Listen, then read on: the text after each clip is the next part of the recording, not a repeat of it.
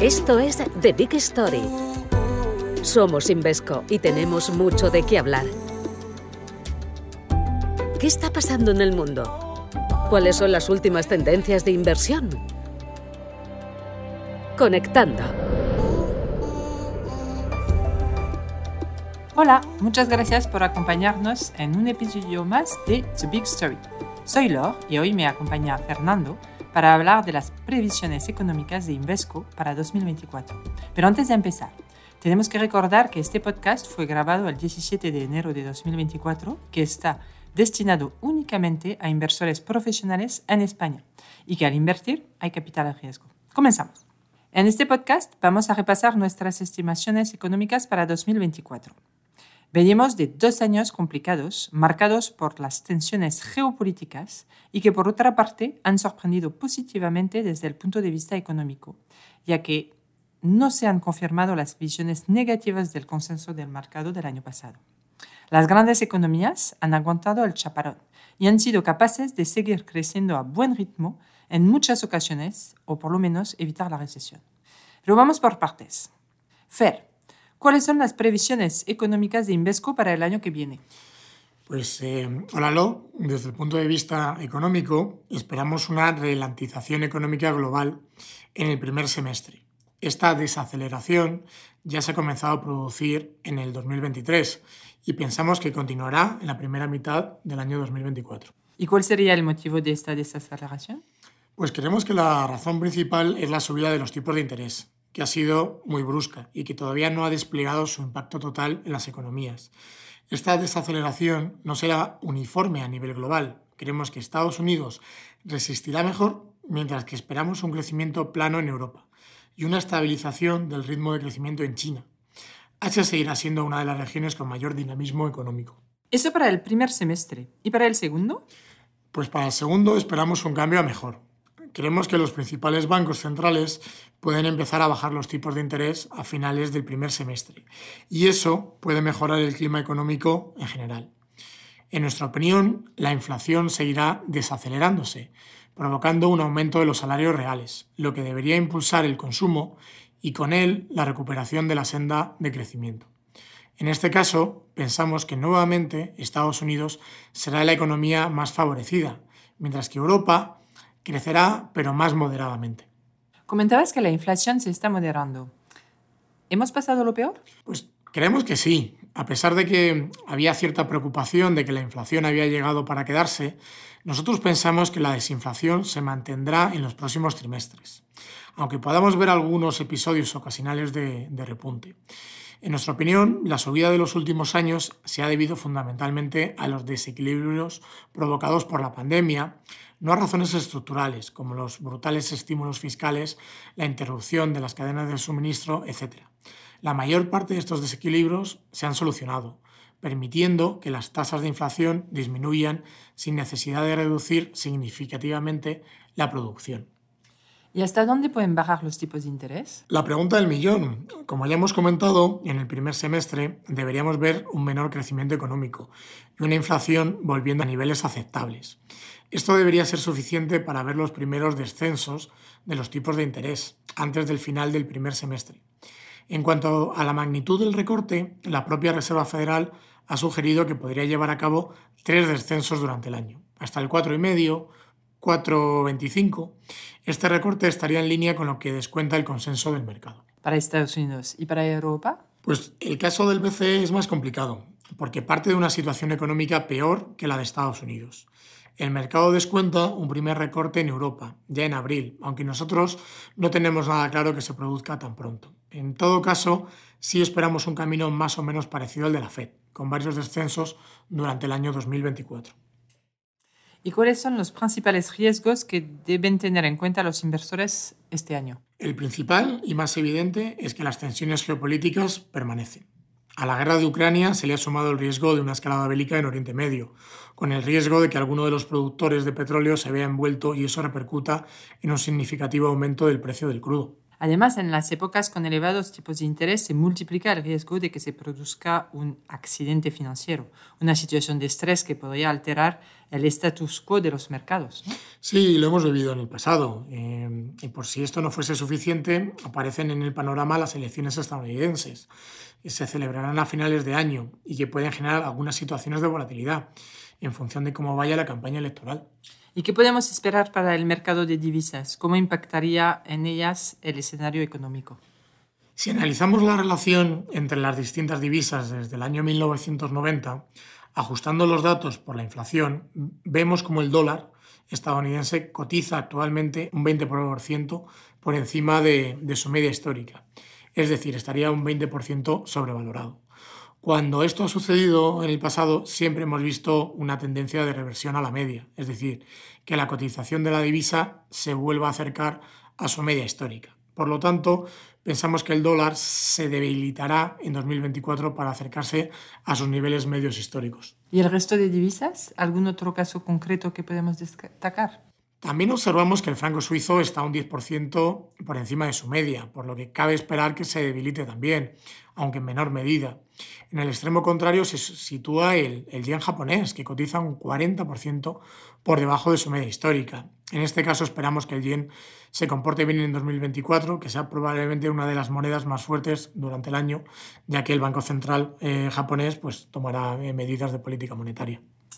Y hablemos de cómo influye todo esto en los mercados. ¿Qué clases de activos suelen beneficiarse de un escenario como el que planteamos? En este caso, mirar al pasado suele ser una buena indicación de lo que podemos esperar. Si analizamos lo que ha sucedido históricamente en los mercados globales en los 12 meses anteriores a la primera bajada de tipos de interés, en este caso, por ejemplo, pues en, la Fed, eh, que suele ser la primera en actuar, vemos como las materias primas y los bonos gubernamentales son los más beneficiados, seguidos de los bonos corporativos de grado de inversión. Esa sería la tónica que podríamos ver en el primer semestre. ¿Y en la segunda parte del año? En cambio, en la segunda parte del año podemos esperar pues, una demanda de, mayor apetito por los activos de, riesgo.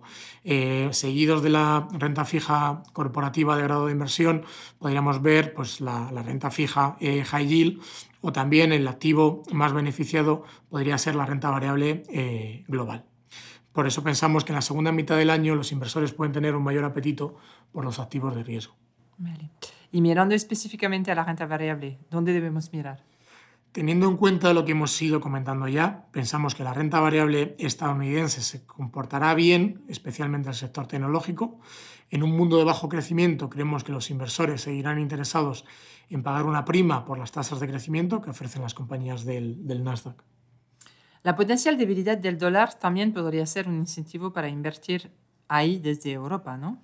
Correcto. Además, creemos que habrá una serie de regiones que podrían comportarse incluso mejor que Estados Unidos, porque sus valoraciones son atractivas en términos históricos.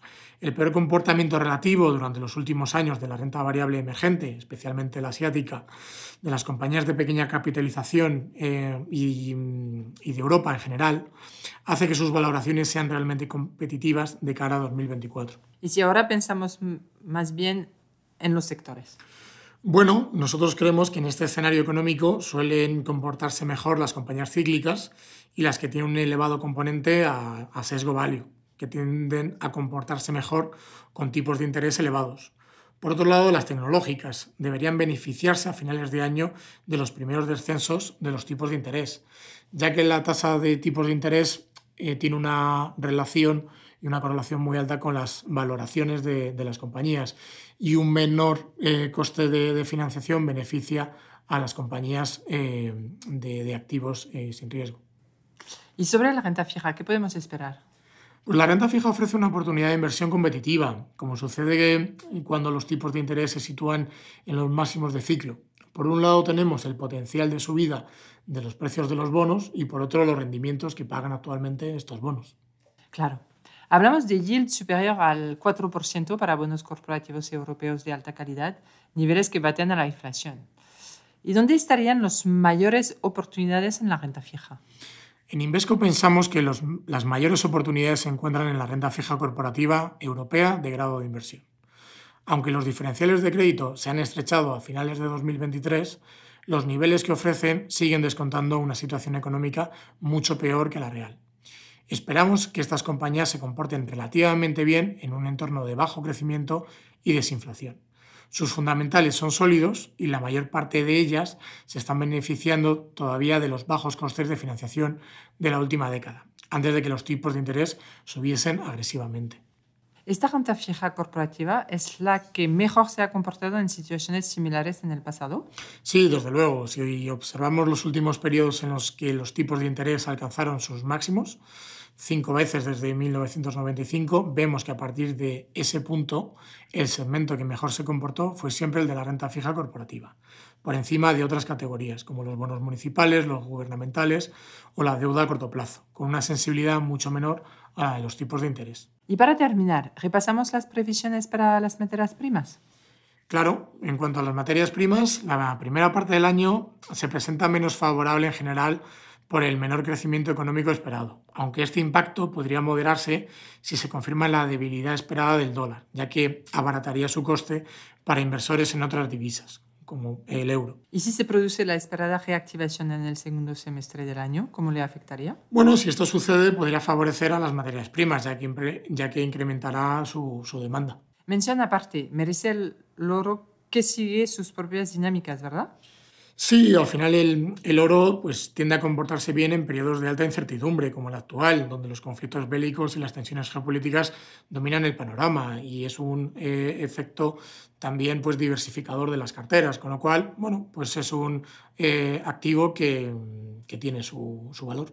Pues esto es todo para hoy. Muchas gracias, Fernando y muchas gracias a vosotros por escucharnos. Esperamos que os haya resultado interesante. Nos vemos en el próximo episodio de The Big Story. Gracias. Esta comunicación de marketing se dirige exclusivamente a inversores profesionales en España. Los inversores deben leer los documentos legales antes de invertir. El valor de las inversiones y los ingresos fluctuarán. Esto puede deberse en parte a las fluctuaciones del tipo de cambio, y es posible que los inversores no recuperen el monto total invertido. Este podcast es un material de marketing y no pretende ser una recomendación para comprar o vender ninguna clase de activo, valor o estrategia en particular. Los requisitos reglamentarios que exigen la imparcialidad de las recomendaciones de inversión, estrategia de inversión. Por lo tanto, no son aplicables ni tampoco las prohibiciones para comerciar antes de la publicación. Los puntos de vista y las opiniones se basan en las condiciones actuales del mercado y están sujetos a cambios. Emitido por Invesco Management S.A. President Building 37A, Avenue J.F. Kennedy, L1855, Luxemburgo. Regulada por la Comisión de Surveillance du Sector Financier, Luxemburgo. Gracias por escucharnos. Desde Invesco te esperamos en nuestro próximo capítulo. The Big Story